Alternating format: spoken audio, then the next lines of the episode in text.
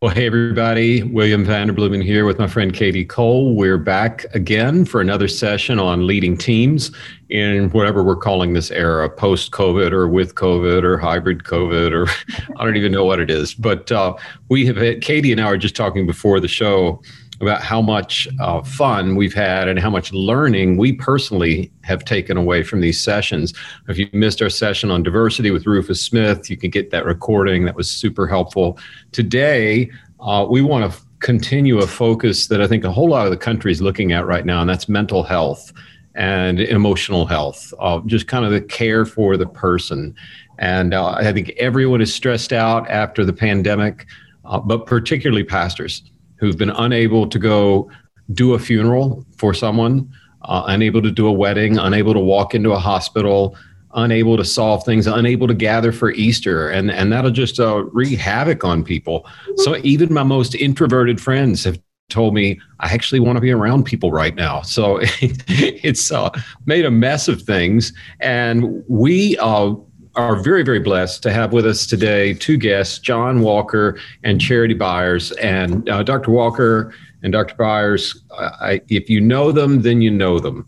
Uh, they have a, a, client list like you wouldn't believe of uh, normal sized church pastors to very, very, very high profile pastors who come to, frankly, their wits' end at some point in ministry and end up going to find healing.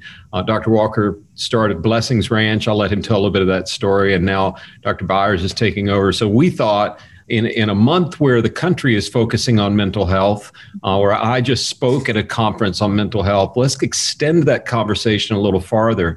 And, and I wonder, Dr. Walker, if you could just give us uh, not just the, the what you started and when, but why in the world did you do that, and and what led God to the to the ministry that you started? Okay, uh, well, let's blame it all on God.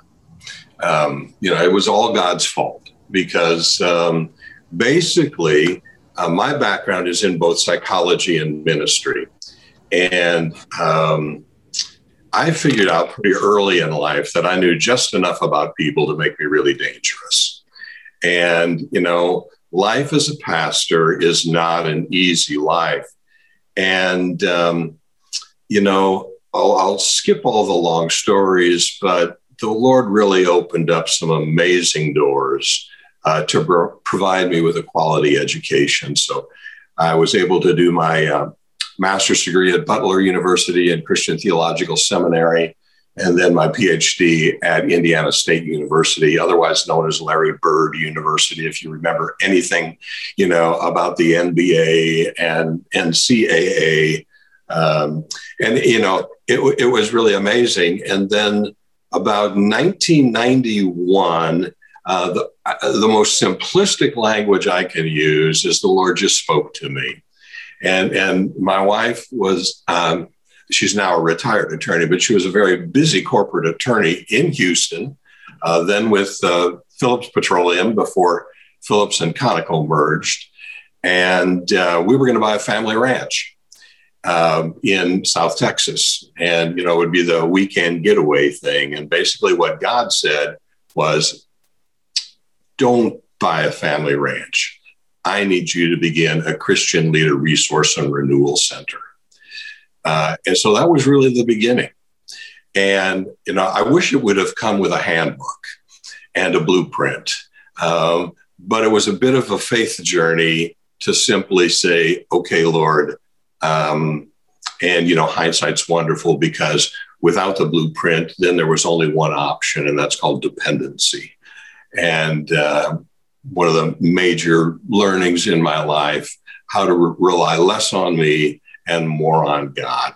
And uh, that just started an amazing journey where in um, 1992 we bought property in Colorado, uh, began to develop, started full time services in 96, um, and have had 4,000 plus pastors over the years uh, spend time with us. That's fantastic. And now uh, the baton is passing, correct? Yes, yes. I say uh, a really great, great day about uh, three or four years ago is I got to fire me as the boss. And, and in firing me as the boss, then uh, Charity, um, who happens to also be a PhD psychologist, and my youngest daughter. Uh, and she was named as the uh, CEO for Blessing Ranch Ministries and the chief psychologist. So um, we're in very good hands, very safe hands. That's fantastic.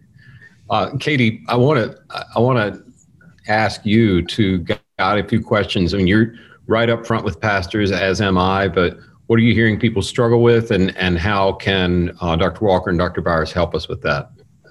Yeah, well, I'm really excited to have you on the webinar today because I think this is a real challenge for people in ministry. And I know for me, I have a background, I was a nurse before I went into ministry, and my specialty was psychiatric and mental health nursing. So this world is one that I've been connected with for a really long time. It's a wonderful background to have going into ministry. But one of the challenges I faced as a staff leader, especially when I was overseeing a large staff, is the balance between my heart to care for people, the acknowledgement of these um, pieces, and and really creating a culture where we're talking about mental health, we're making space for people not to be perfect, especially pastors. Uh, John, I've heard you speak before about the complexity of ministry and how that's advanced over the last 20 to 30 years. It's when I grew up in you know a tiny little church in Montana, our pastor had a full time business and he did house calls in the evening, ran a youth group, and did Sunday morning preaching one service, and that was his pastoral life. Uh, most pastors, uh, even in smaller church environments, it's just so much more complex. And the stressors on our own life, on our families, our relationships, our physical health, our mental health is just is just more demanding. I'd love to know from you all just to get us started. What are some of the shifts you're seeing, uh, not just in the last 20 to 30 years, but in this year that we find ourselves at now? Um, talk to us about the the kind of sort of profile of even high capacity leaders that before now have been doing well what are some of the things a typical pastor is seeing because of what we've gone through this past year i can share a couple of things and then john can pipe in as well. You know i think that you know you have acknowledged this year has just turned everything upside down for everybody. And so i think one thing that we've been seeing is that everybody's you know five or 10 year plan has just been disrupted and especially for the generation who is looking at retirement in the next five years or so they're now looking at this and saying i don't know how this is going to happen you know everything is is shifting and uh, you know maybe we had planned to be in a, a process of looking for the next person and there's just been so much disruption to those plans and so i think for that generation it's created you know, for many of them, this position now where there's just so much uncertainty. And so, you know, uh, I think there's some weariness that comes with that. And, uh, you know, just some struggles emotionally that come along with your plans and your dreams not looking exactly like they should. Uh, I think another theme that I've heard a lot from people lately is just how ministry, especially leadership right now, is just feeling more impossible than ever. Mm-hmm. You know, and we, we saw that, of course, happen through this last year where so much polarization has happened and we all know what that means so we don't know, need to go into all those details. But just navigating that i think has left a lot of leaders just feeling like yeah, i don't i don't know how to do this. This feels impossible.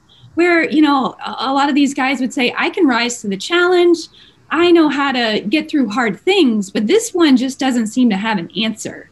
And so i think a lot of defeat is another word that is coming with that. Like when you feel defeated, then I think a lot of the response to that is, I just don't know if I want to do this.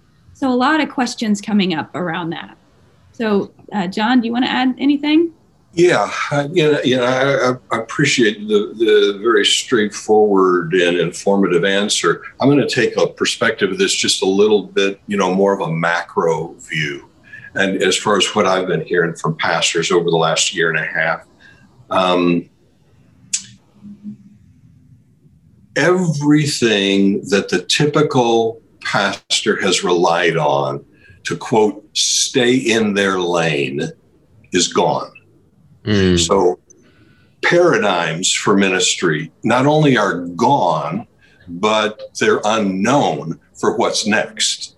Uh, programs are shattered and and they're gone too. Uh, and just all the pragmatics that that um, we've had in ministry, and this was a very this has been a very common conversation that I've had in one form or another because paradigms, programs, and pragmatics are all gone.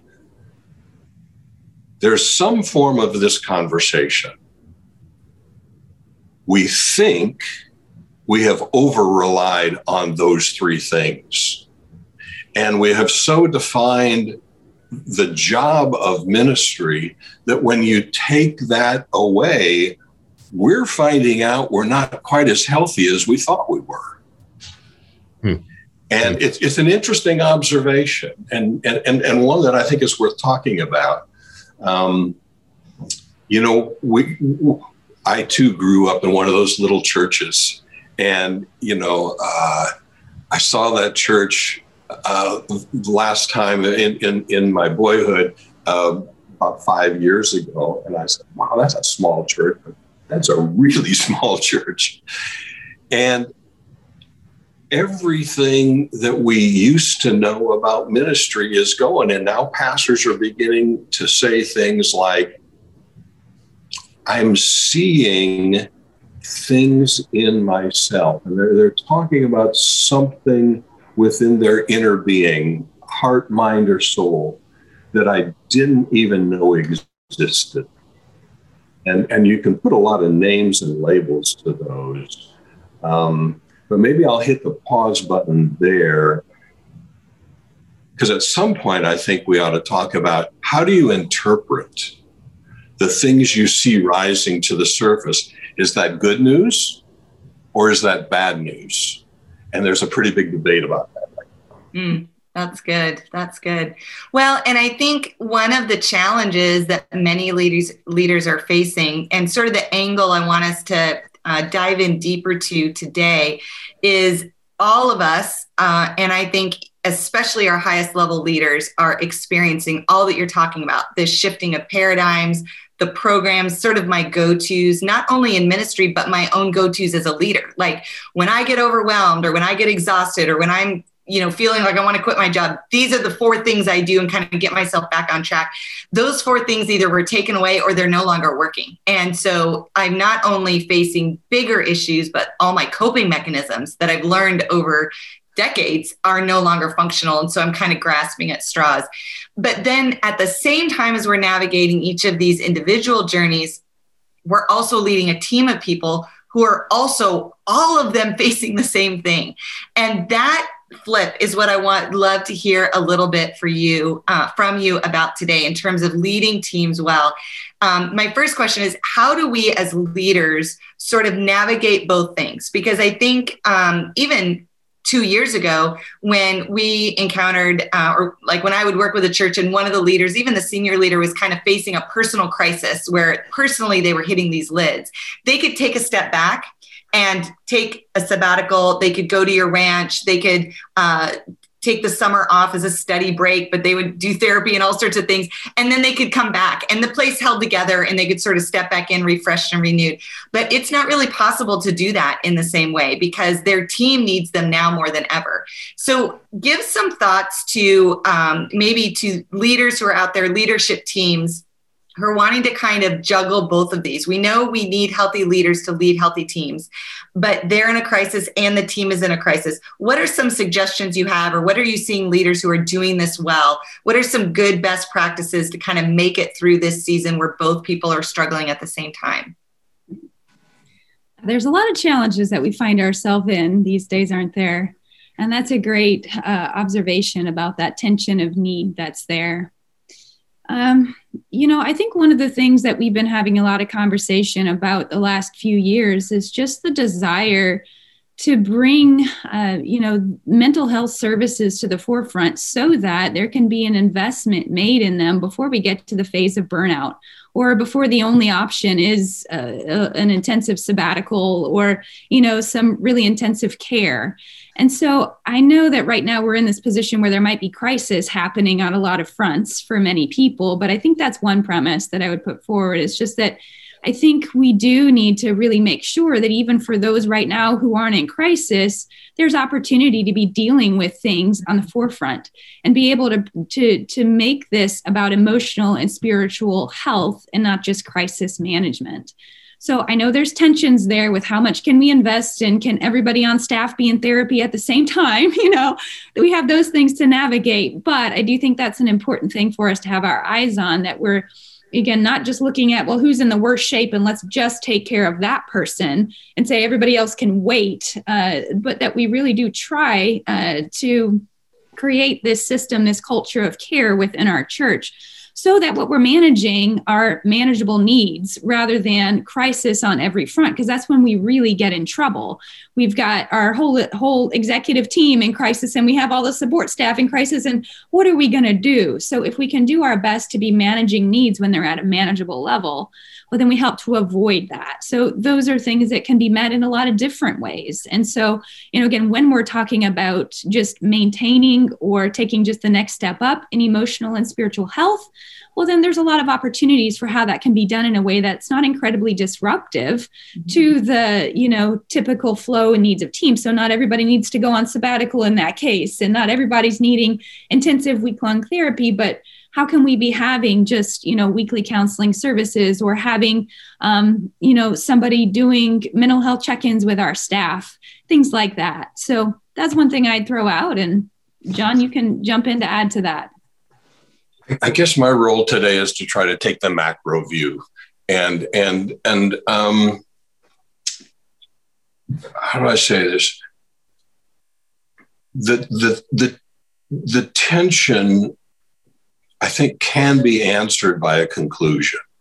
And the conclusion is the church has always wanted to invest in the spiritual and emotional health of their staff. Um, some to greater degrees, some to lesser degrees. Um, but the real question then becomes so, what do we do? You know, if we're managing self and we're managing teams, what do we do? Um, and in, a little bit, uh, I think Charity can answer that that uh, question with, with some real specifics of, of, of something that actually is available out there. But I'd like to throw four words out. Um, to, to if you're trying to lead a team, um, how do you evaluate what opportunities you want to say yes to and what opportunities you want to say no to. And then at some point, I want to come back to that question of whether it's good news or bad news, what we're seeing today. But here's my four words in, in evaluating opportunities to invest in spiritual and emotional health. Number one, is it even available? Hmm. Number two, is it feasible? Number three, is it affordable? And number four, is it reliable? And, and, let me really quickly tell you what I mean by those four things, because I think it would be relevant to our discussion. Because, you know, there really are a thousand things that are available to invest in the mental health of staff and self, whoever is, is, is trying to do that. You know, the question is it available?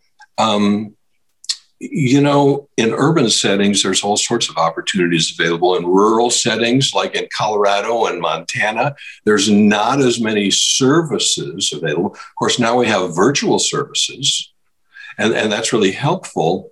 But is is it?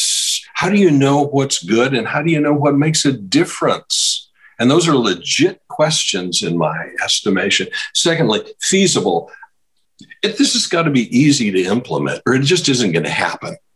You know, uh, I was talking to a, a, pastor a little bit ago, and, and we're we're involved in building an assessment um, instrument, and um, we're we're saying, hey, we need some people to take this thing, and and he frankly said, I can't get my people to do anything right now. This just isn't going to happen. We'd love to help you, but they won't do anything right now. Um, so it's got to be easy if this is difficult, isn't going to happen. Uh, affordable, well, that pretty much explains itself. But reliable means it delivers the goods every time over and over and over. And one of the concerns I think the churches had with just psychology in general or counseling, whatever you call it, sometimes it doesn't seem like the goods are being delivered. You know, you make an investment in somebody, say, hey, we, we want to help. You know, you're a staff person and, you know, we, we love you and we want to care for you. And they shell out tons of dollars. And at the end of the day, kind of like you were saying, Katie, they either wind up leaving or there doesn't seem to have been much change take place. So I'd like to throw those four words out. Just, just maybe we can discuss some more if you want to, or people can just kind of chew on that. But you know, what's available and is it available? Is it feasible? Is it affordable? And is it reliable? To to make some informed decisions. Um, so I'll hit the pause button there again because I don't, I don't want to just. No get too crazy. No, this is perfect. And my next uh, uh, turning point in the conversation has already been hit. I was going to say, hey, audience, you have two of the best psychologists in the church world right here at your disposal for questions. So we've got about 40 minutes left. And I would love to see you all say, if I had one question I could ask, I, I almost, Katie, I almost moved the camera around and was going to lie down on my couch during this whole session just to try and show. So, a couple of hot hot seat questions for you. Um, a couple from the audience, and then a couple that I have as well. Um, and and of course, my questions. I'm just asking for a friend. Okay, just so y'all know. Uh, of course. so, what do you do? This is a question from the audience. What do you do? And, and if I'm misinterpreting your question, please write it in differently. But you've got an employee uh, they've sought help. they they've gotten help. They've actually been hospitalized. They continue to go in and out of help. They continue to get hospitalized enough that their entire team and the work output of that team is really starting to suffer. So how do you how do you balance the need to do business and the need to care for this poor person? So so John, guide us through that. Okay, I'll say a few words about that, and then Charity, please jump in and help me out. Um, well, it, it it it it goes back to the reliable point. You know, are the goods being delivered? And and there are certainly people who are chronically mentally ill, and and and I say that with a great deal of compassion. You know, versus throwing a rock. There's there's some people that really struggle with their ability to find a place of well being uh, within their heart, mind, and soul. And I, I, I, guess I don't have like a magic formula. I almost think it has to be a case by case. So, compassion seems to be a, at the heart of Jesus' message.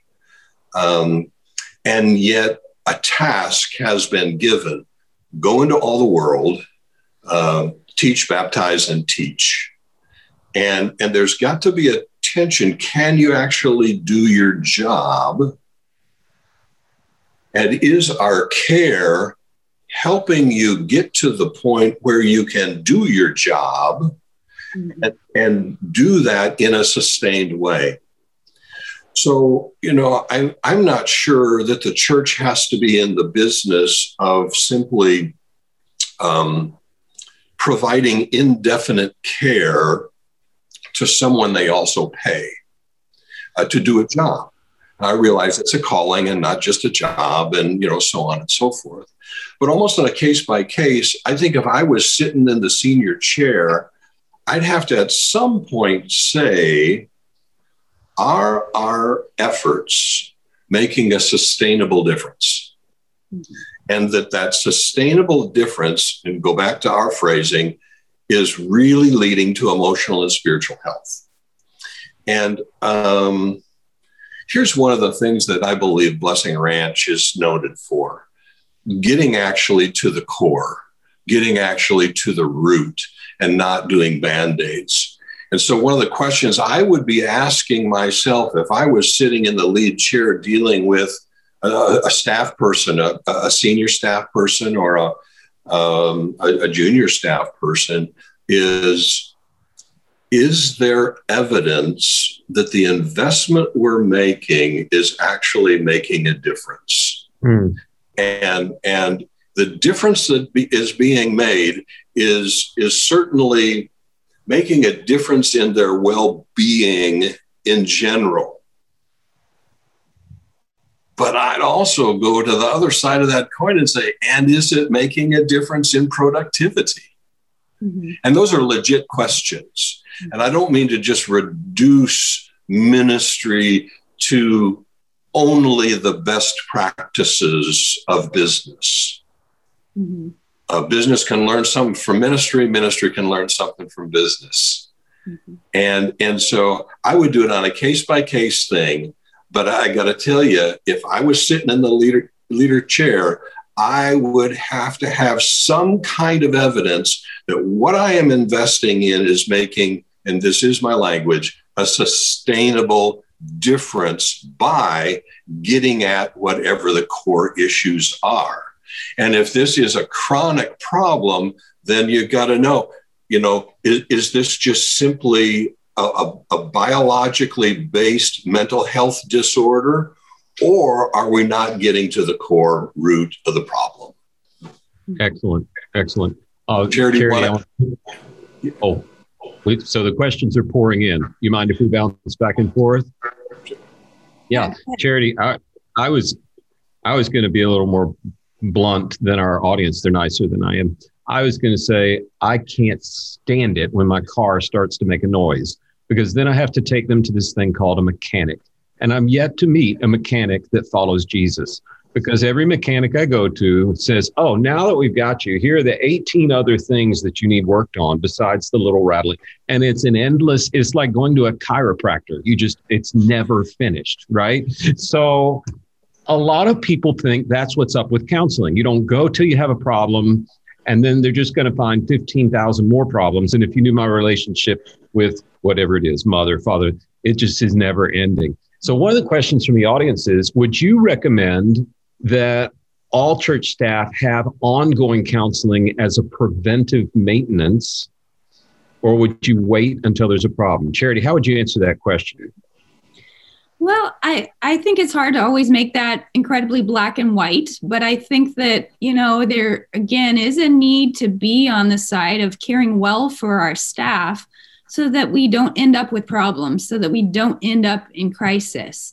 And so that doesn't have to mean that everybody's going to weekly counseling all the time, but I think we just need to have eyes on people's emotional and spiritual health in some capacity. So churches can do that in a lot of different ways.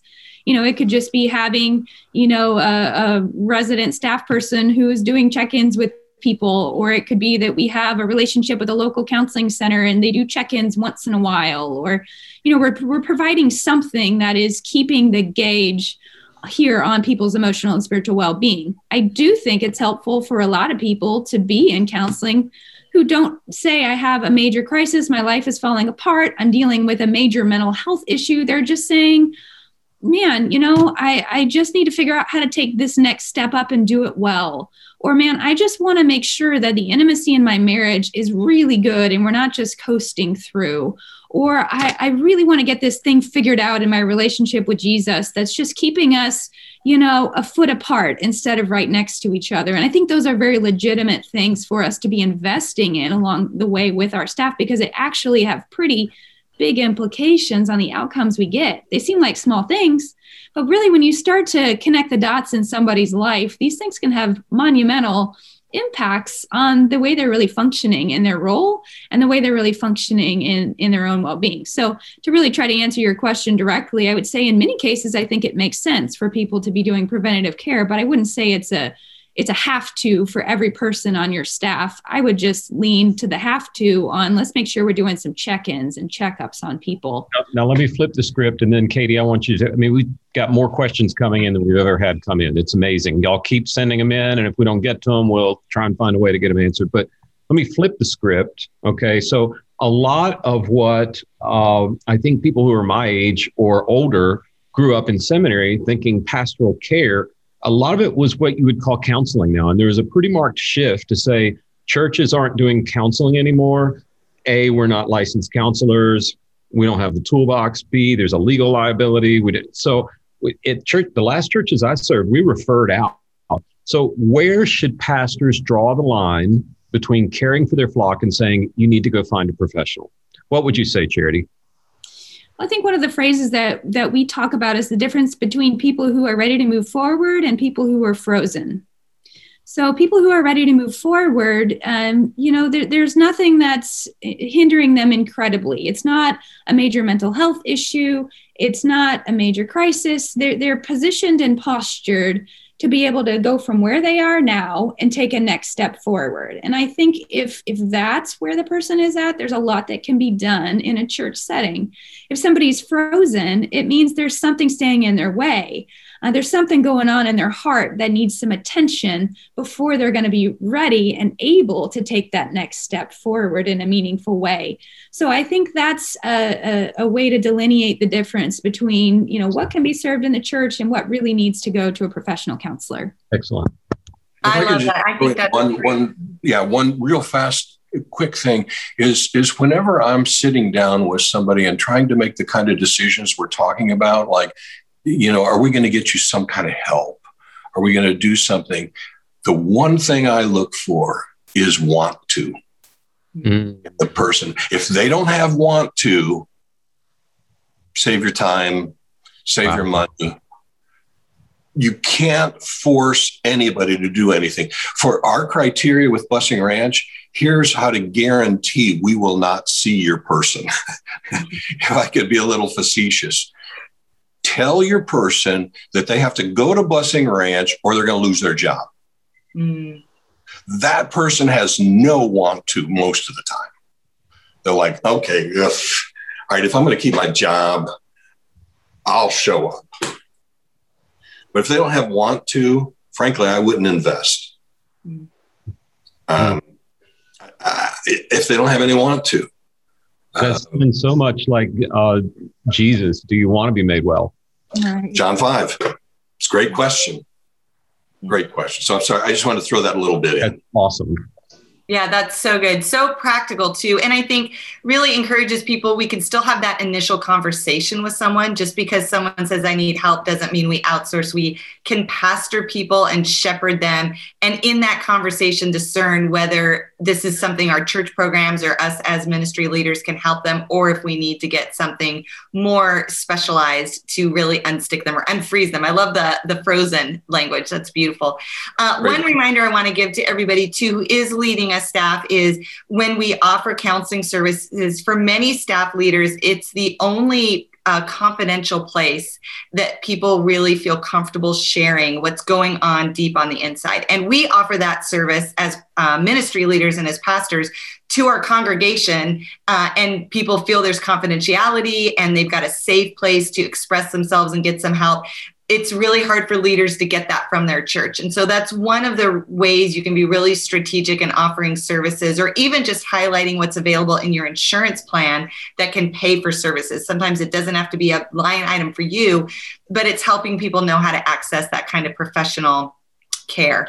Uh, so, John, I have a question for you here. Uh, for our leaders who are wanting to provide more mental health services from the community, what advice do you have for ministry leaders who want to connect with counselors in the community and build a referral list or resources for their staff? And what do you do about uh, folks that aren't necessarily Christians? Like, what advice do you have of who do we put in our network?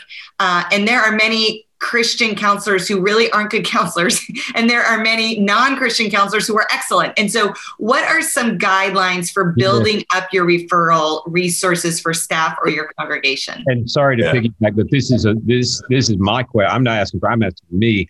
If if you're interviewing counselors, trying to figure out if it's someone you ought to use, what questions should you ask? Yes, like, please be practical. Tell us exactly what to do. Well, you know, I'll, I'll, I'll try to be simplistic, and you're going to have to help me out here, Charity. Um, but here's where I would start. It, you know, after all the pleasantries, I'd ask them to explain to me if they identify them as a Christian counselor, what they mean by that. What do you mean by that? Uh, I, I have a, a, a, friend who's an academic dean. He's he's he's he's just so brilliant. It's silly, and and we were talking about. And I'm gonna I'm gonna get some whacks for this. When we're talking about Christian counseling, he said, "John, you want to know the problem I have with Christian counseling?" Sure, it's neither. like like value engineering. It's yeah. neither and, and, and, and, you know, I appreciated his point. Um, and, and so let, let, let's, let's just start, say we're going to rule out all psychobabble. There's no, no, no need for psychobabble. And again, I'm probably going to get in trouble for this one. I'll just apologize up front. We don't need any Christian psychobabble either, because it's just psychobabble with a little Christianese wrapped around it. So I would want to ask some questions about, all right, you know, we often refer people out and we, we considering referring people to you, Dr. Joe or Dr. Joanne, you know, tell me what you do with a typical person that's depressed. What would you do? How do you start? How do you end? You know, how long do you typically see people? Um, are, are you more into short term intervention? Are you kind of into long term personality reorganization? Um, on uh, again, it's a pet peeve of mine. So again, I just have to keep apologizing up front. But when you think about psychology and when you think about theology, tell me how do those two go together? What what what what is your if if they say they integrate those two, what is your approach to integration? Because frankly, in a lot of churches, psychology is held in suspicion. Hmm. And, and, and it's not trusted. Why? Well, the, because it's not a clearly de- delineated paradigm for integration. Our statement is very simple the theology is the truth. The psychology is the meaningful application of the truth. Mm. But a lot of people get that one mixed up. They put them on par. So then you just simply choose uh, which seems in the moment to have something better to say, theology or psychology. And they may be incongruent. So I would want to ask a lot of real practical questions like, tell, tell me, you know, if, if you are a Christian counselor, what does that mean? How do you integrate psychology and theology? What's your normal treatment plan for somebody who's depressed? Um, are, are you tending are you tending to see people for short term, long term? And um, I I would actually encourage to be kind of bold in that situation and and and say, so if you're a person of faith, would would you tell me about what that means to you? Um, and so to to get back to the other question, I think that you had, Katie. Um, obviously, I want them to go to somebody who's competent, That just has a label. Uh, my preference by far would be that that competent person reflect a strong theology and psychology and theology are not in conflict mm-hmm. good theology will always trump bad psychology. And then I'd want to make sure that um, th- that potential uh, helper uh, really had a good relationship within the community, you know, and is highly thought of. And so I absolutely would not be afraid to say, give me, give me three references of, of people that I can talk to you uh, I, like I talked to about you. Uh, but uh, clean that up for me, Charity. That was rambling all over the place. I think you did a good job and kind of highlighted some of the important things about psychology and theology, getting to the roots of things. Uh, I'll just add in a couple of quick thoughts and then we can move on. Um, one thought would be just kind of going a little bit more specific with that idea that you brought up about kind of how do you what does your treatment plan look like? How would you approach somebody? I think you can ask specifically about things like how do you use scripture in your work? How do you use um, prayer in your work? Now, there's kind of two ways to look at that. One, I hope you say you're using them But two, I've had a lot of people tell me that, you know, these are things that have been misused in the work that they've done. Not I hope that's fair. What I what I mean by misuse is it's like all they've had to offer. You know, let's just pray about that. Well, that's good and we should do that, but I need something more to help me really get beyond this. Or scripture just kind of being thrown at them like, don't you know that scripture says? Well, yes, of course, but I'm still struggling with that. So, just asking those kind of questions specifically could help you really get a feel for the healthy use of things like that. Again, to come back to that relationship between psychology and theology in a way that will make a meaningful difference to somebody's emotional and spiritual health.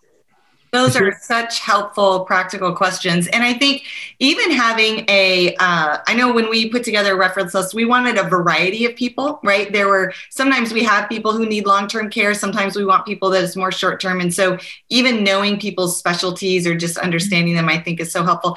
A follow up question to this that um, and then I want to give a scenario from our questions from the audience. But uh, I know this is a concern for many staff members. Is what are the regulations? What are like the HIPAA laws, which is protects confidentiality?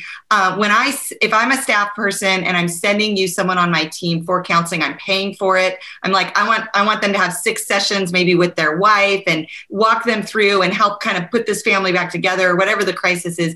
What can I expect, or do I expect nothing in terms of information back? from you um, so that I know things have moved forward. I think the other fear that many pastors have is there's something going on that we're not aware of that is important for me as a spiritual leader of a congregation to know about what give us some guidelines what are good expectations is there something that needs to be signed ahead of time or is that just something you just don't ever get to know about mm-hmm.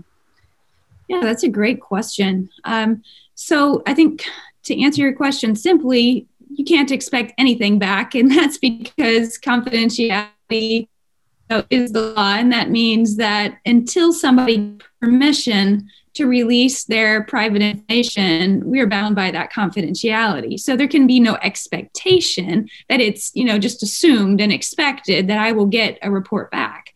However, we do this all the time with churches because they just simply have a conversation with their person they're sending and, and say something to the effect of hey this would be really helpful if you know we could hear a little bit about your time at blessing ranch uh, we don't need to know the details, so please feel free to be as open and honest as you you need to be. But it really helps us if we can just hear back from them about how we can help you best as you you come back. And so, uh, if there could be an upfront conversation like that, then we can easily, you know, in most cases, have somebody sign an authorization to release information. So now they've given the permission that we need to have follow up conversation with a sending pastor or a sending elder or something like that.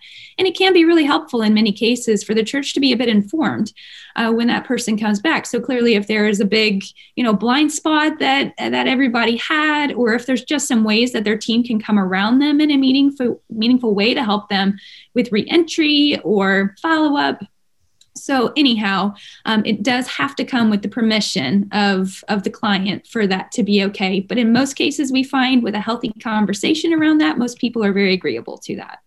Wonderful. That's really helpful. Okay, I'm going to put you on the a spot a little bit because we're getting very specific questions. So let me give you, I'm going to take a few questions and kind of give you a scenario for a typical church who's saying, okay, this is important. We know we want to work on it. So we're going to take a staff member, maybe one of our um, pastors um, on staff that's a trustworthy soul, or maybe a counselor who's a part of our church. And we really want to do this. We want to do a check in with people. We want to have resources.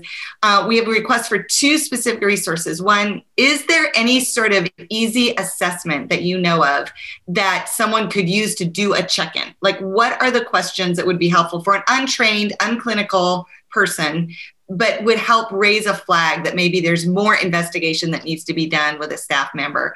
Um, so that's the first one. Is there any easy assessment? And second, do you have any websites or organizations that could help a church get started in terms of finding some reliable Christian counselors or therapists just to get them get the ball rolling in terms of referrals?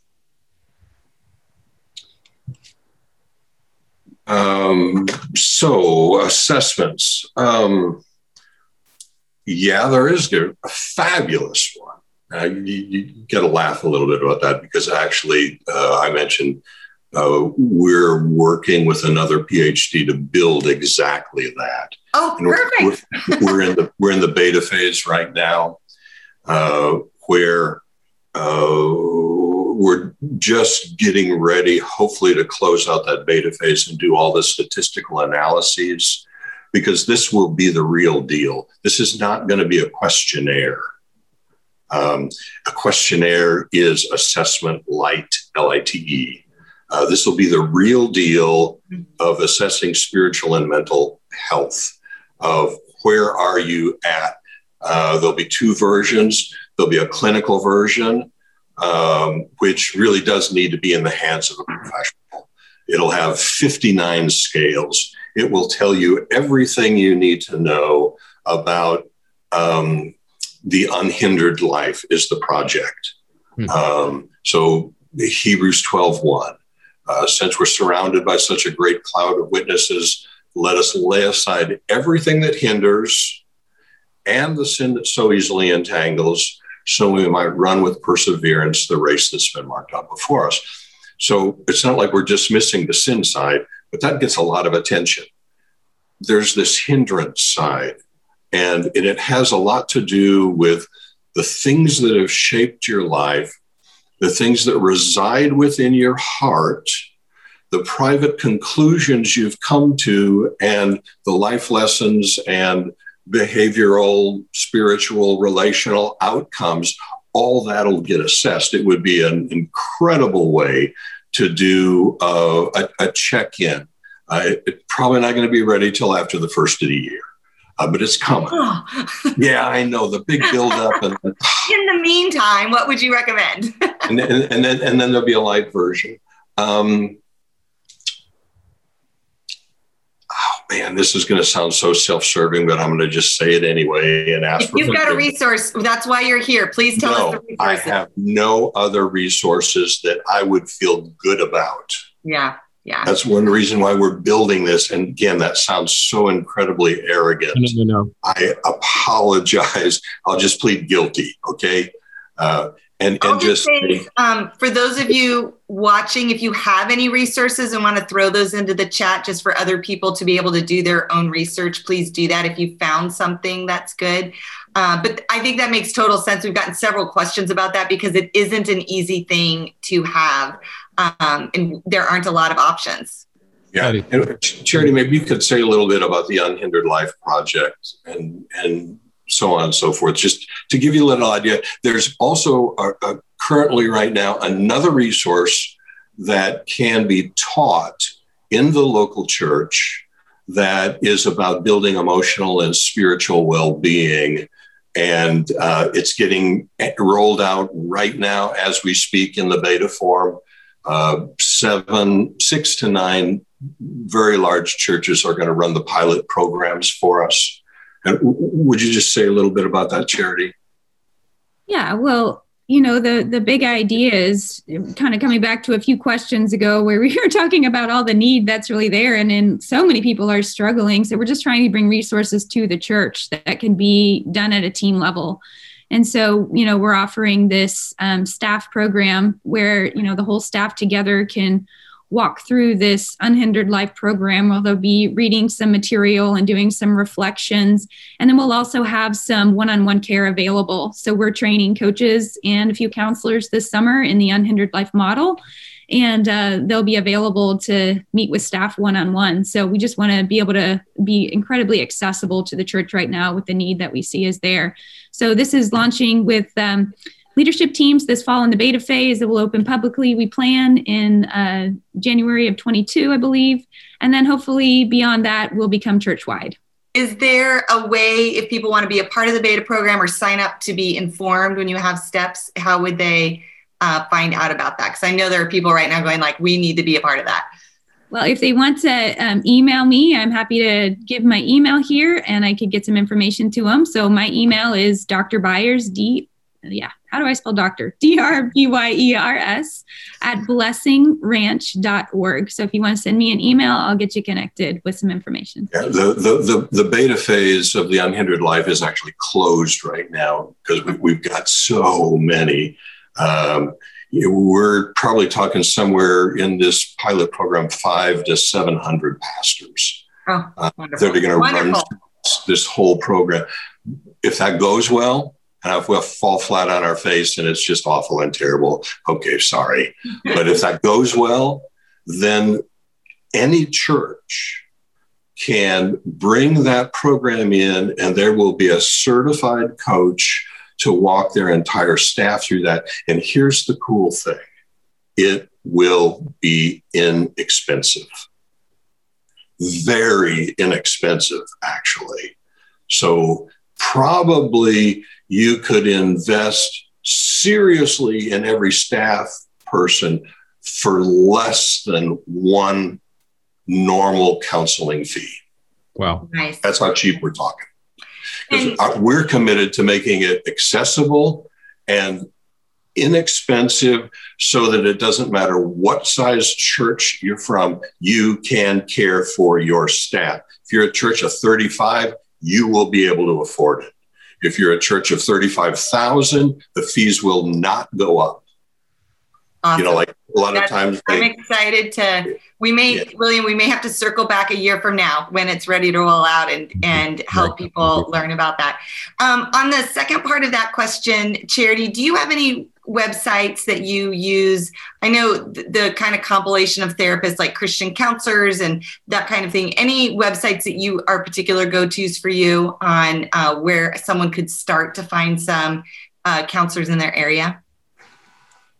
Well, unfortunately, I'm probably not the best resource for that either.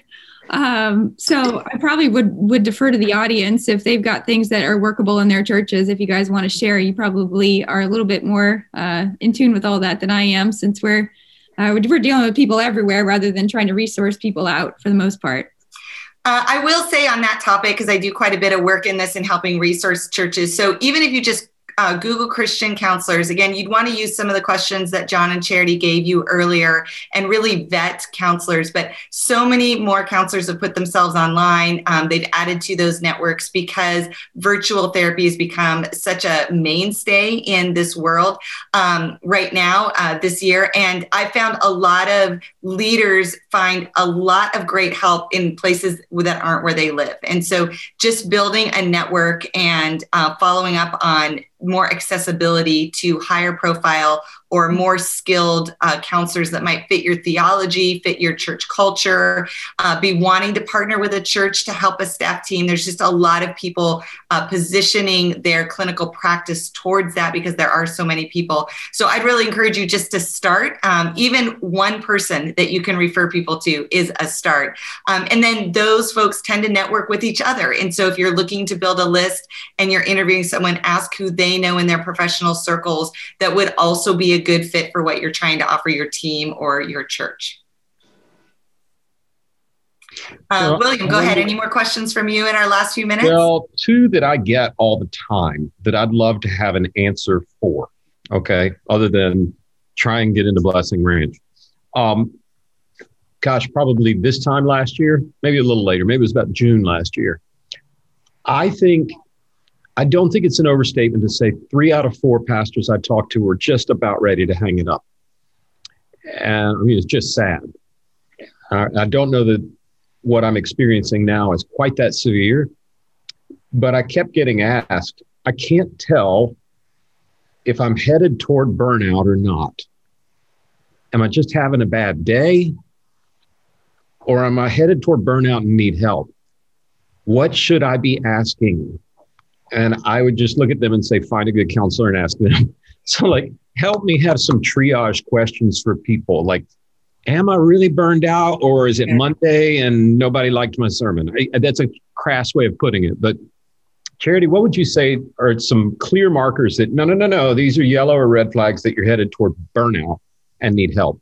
Mm-hmm a couple practical things are oftentimes, I think, just loss of patience with people or loss of compassion for people. Um, it's been a big part of what we do is to love people well. And when we lose that capacity, I think burnout is often a part of that picture. Uh, I think to your point about is this a bad day or, or yeah, bad bad Monday or is this burnout? You got to look at the sustained um, you know, uh, experience of that. So, is this Monday, Tuesday, Wednesday, Thursday, and Friday, and next week, and the next week? So I think you can evaluate that as well in terms of what's going on in my life right now. Is there some major circumstance that I'm dealing with right now, or can I kind of not explain why I'm feeling this right now? So if if you know we're going through some massive conflict on our elder team right now and i'm having a rough time well that that's a little bit explainable and we're going to guess that this will pass as soon as this issue is resolved. So is there anything circumstantially that could explain this to you or are you just saying i don't know why. I'm, I'm just struggling in a way that i i don't understand. I think you can also practically look at you know some of the criteria for things like depression or anxiety so, depression um, am I withdrawing? Am I having negative thoughts all the time? Have I lost my interest or my passion? Um, you know, am I on the extreme side? Am I having thoughts of not wanting to live anymore? You know, or looking at anxiety and, and asking yourself some things out about that. Am I having thoughts that I can't control or thoughts that are spiraling or getting away from me? Is my brain just going a thousand miles an hour and I can't shut it off? So you can look practically at some of those things to help you understand really just what is the state of being that you're in, because those big struggles of depression and anxiety are often going hand in hand with burnout because you know it's just making it incredibly hard to keep going. So usually there's some complicating factors that are going on inside of us when we find somebody who is burned out. Um, so I'll, I'll, pause there and john no, that's a fantastic that. list. Just something yeah, I'll, I'll say one. I got one tell me how you're self-medicating. Mm. Good. Good. That, that, that's, that's, really good. That, that's one of the ones that kind of gets to their uh, core. And if they'll answer honestly, that is an incredible indicator of what shape you're in. If you want to get more specific, it's more like, um, what are you doing with alcohol? How much you drinking? What's normal? And then how much are you drinking now? And I'll, I'll be honest, every time they tell me this is how much I'm drinking, I double it because they're telling they're telling me half of what they're drinking. Is it? I'm having I'm having two beers a day means no, you're having four beers a day. So so is it is it beautiful question? Is it just alcohol though? Because no. for instance, I have self medicated over the last year by running more and mm-hmm. oh, that's noble. But it's gotten a little out of hand from time to time. So, I mean, what are the other markers besides? I, I mean, there's there's there's healthier ways to self medicate, and there's unhealthier ways to self medicate. So, I mean, some of the big ones are yeah, alcohol, uh, prescription drugs, uh, the Adderall, you know, phase that everybody went through for you know energy, uh, food, uh, sex, overwork, um, um, spending, and and excessive spending, and you know the list really can kind of go on and on. And you can do some healthier ways, like yeah, exercise, but it starts to get extreme. Um, uh, and, and so you know that question if if your quote friend will answer honestly really tells an awful lot about how well they're doing because often what the self medicating means is their normal coping mechanisms that really aren't that unhealthy have failed. Mm. And because their normal coping mechanisms have failed, then they've turned to, and I'll just use the alcohol example. You know, hey, there, we all have times of anxiety. But when your anxiety starts to get out of control and your normal coping mechanisms don't work, then that's where substances start to make sense. How well you sleeping at night is another really good indicator. Uh, I don't sleep well, so I guess I must be in really bad shape. So. Mm-hmm. This is so helpful. I have a thousand other questions to ask, but we are out of time and we try and honor our guests' time. And both Dr. Walker and Dr. Byers have given us an amazing gift with the time they've given us today.